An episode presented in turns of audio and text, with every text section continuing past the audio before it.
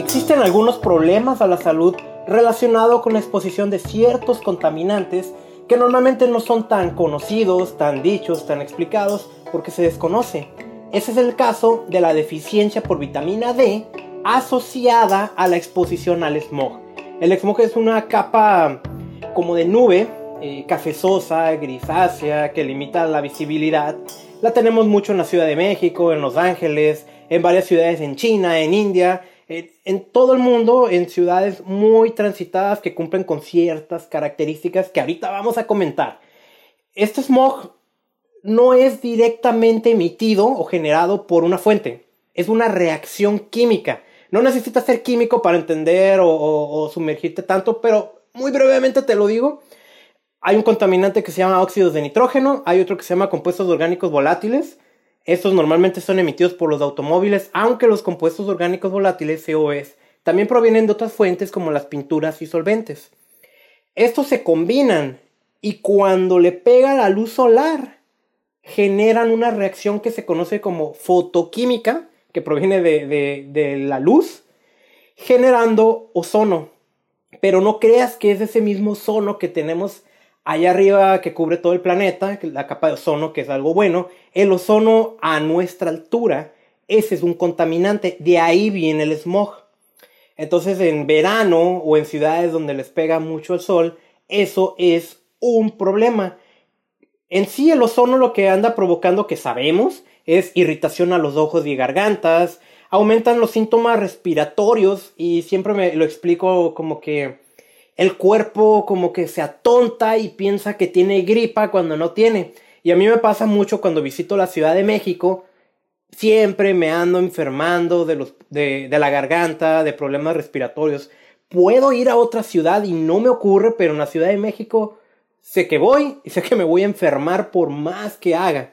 Y pues ocasiona daños a los pulmones, muchos casos irreversibles. En situaciones ya mayores puede ocasionar efisema pulmonar. Ahora, rápidamente déjame explicarte qué pasa con la vitamina D. ¿Qué es?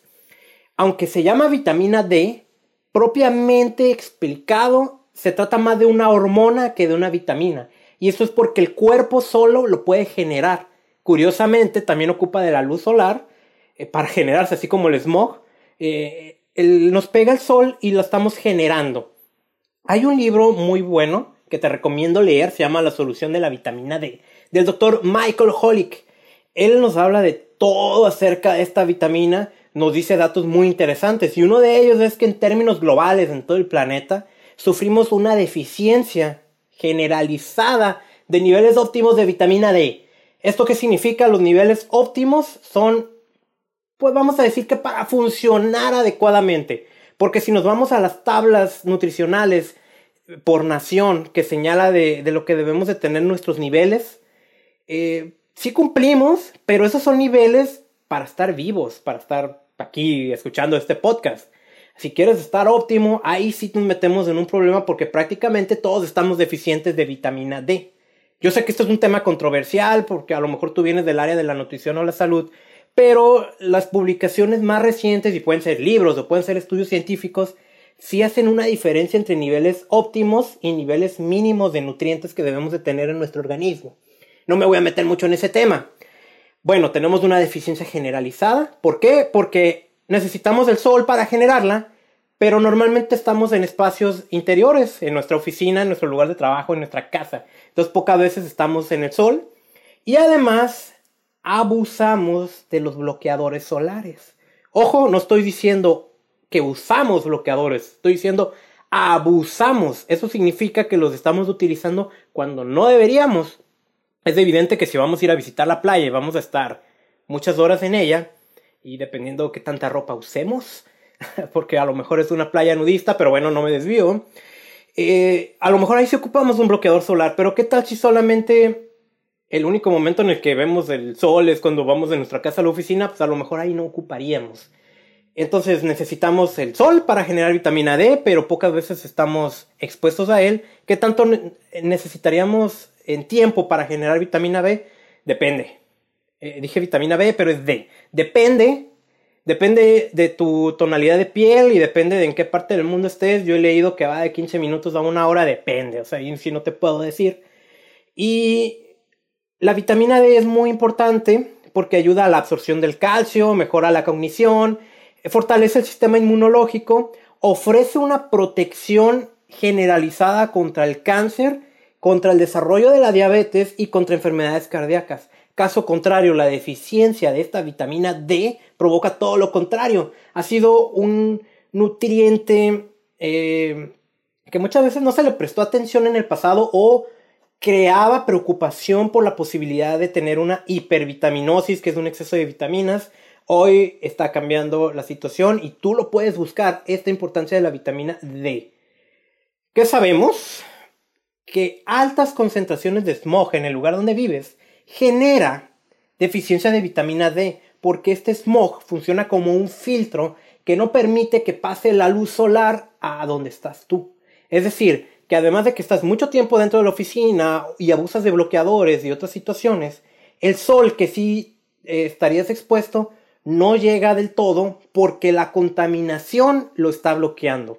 Y tenemos eh, un artículo, el de Alina Kurilovics, en el 2010.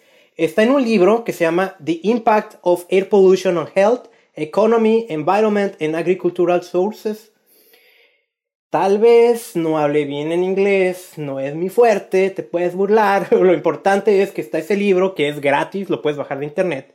Y ahí ella hace un resumen de una serie de estudios que se han llevado a cabo donde se ha visto que personas que viven en zonas muy contaminadas con smog tienen deficiencia por vitamina D como algo independiente, más allá de cuánto tiempo están en el sol o de otro tipo de hábitos, en sí el smog sí se está vinculando a una deficiencia en esta vitamina.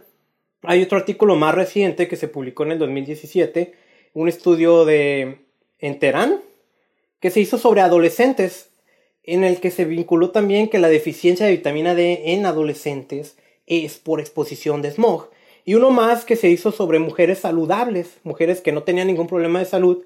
Este está publicado en BMC Public Health en el 2010. Y se vio que aquellas mujeres sanas, al momento de estar expuestas a altos niveles de este contaminante, también presentaron deficiencia de vitamina D. Entonces, ¿qué tenemos que hacer?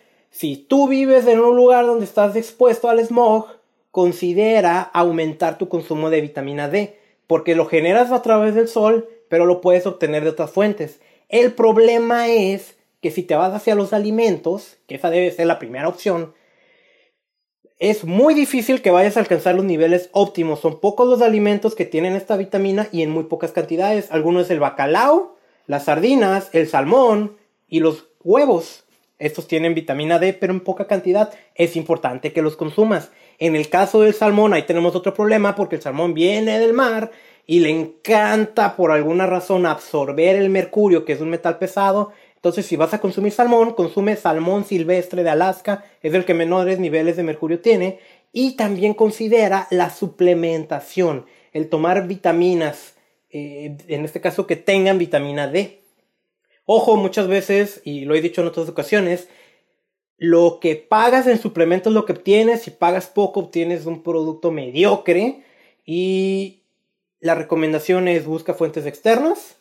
Eh, por ejemplo, tenemos lo que es la guía complementaria de suplementos. Así lo puedes buscar en Amazon. O bien estudios que se hayan hecho de manera eh, por terceros. Vaya. Y ese es el tema que te traía el día de hoy. En este mini capítulo, ya sabes, la exposición a smog provoca eh, ausencia o disminución de nuestros niveles de vitamina D, que nos puede provocar problemas de salud relacionados con mala absorción de calcio, eh, la cognición, que se nos disminuya, perdón, se disminuya el sistema inmunológico y aumente nuestro riesgo de desarrollar cáncer. Muy pronto te voy a seguir trayendo más información de cómo proteger tu salud de la contaminación. Puedes seguirme en redes sociales como arroba contaminación y salud, mi blog contaminacionysalud.com y suscribirte a este podcast desde la plataforma que me estés escuchando. Compártelo por favor con tus amigos y conocidos. Muy pronto estaremos en contacto. Te saluda Carlos Bustamante de Contaminación y Salud.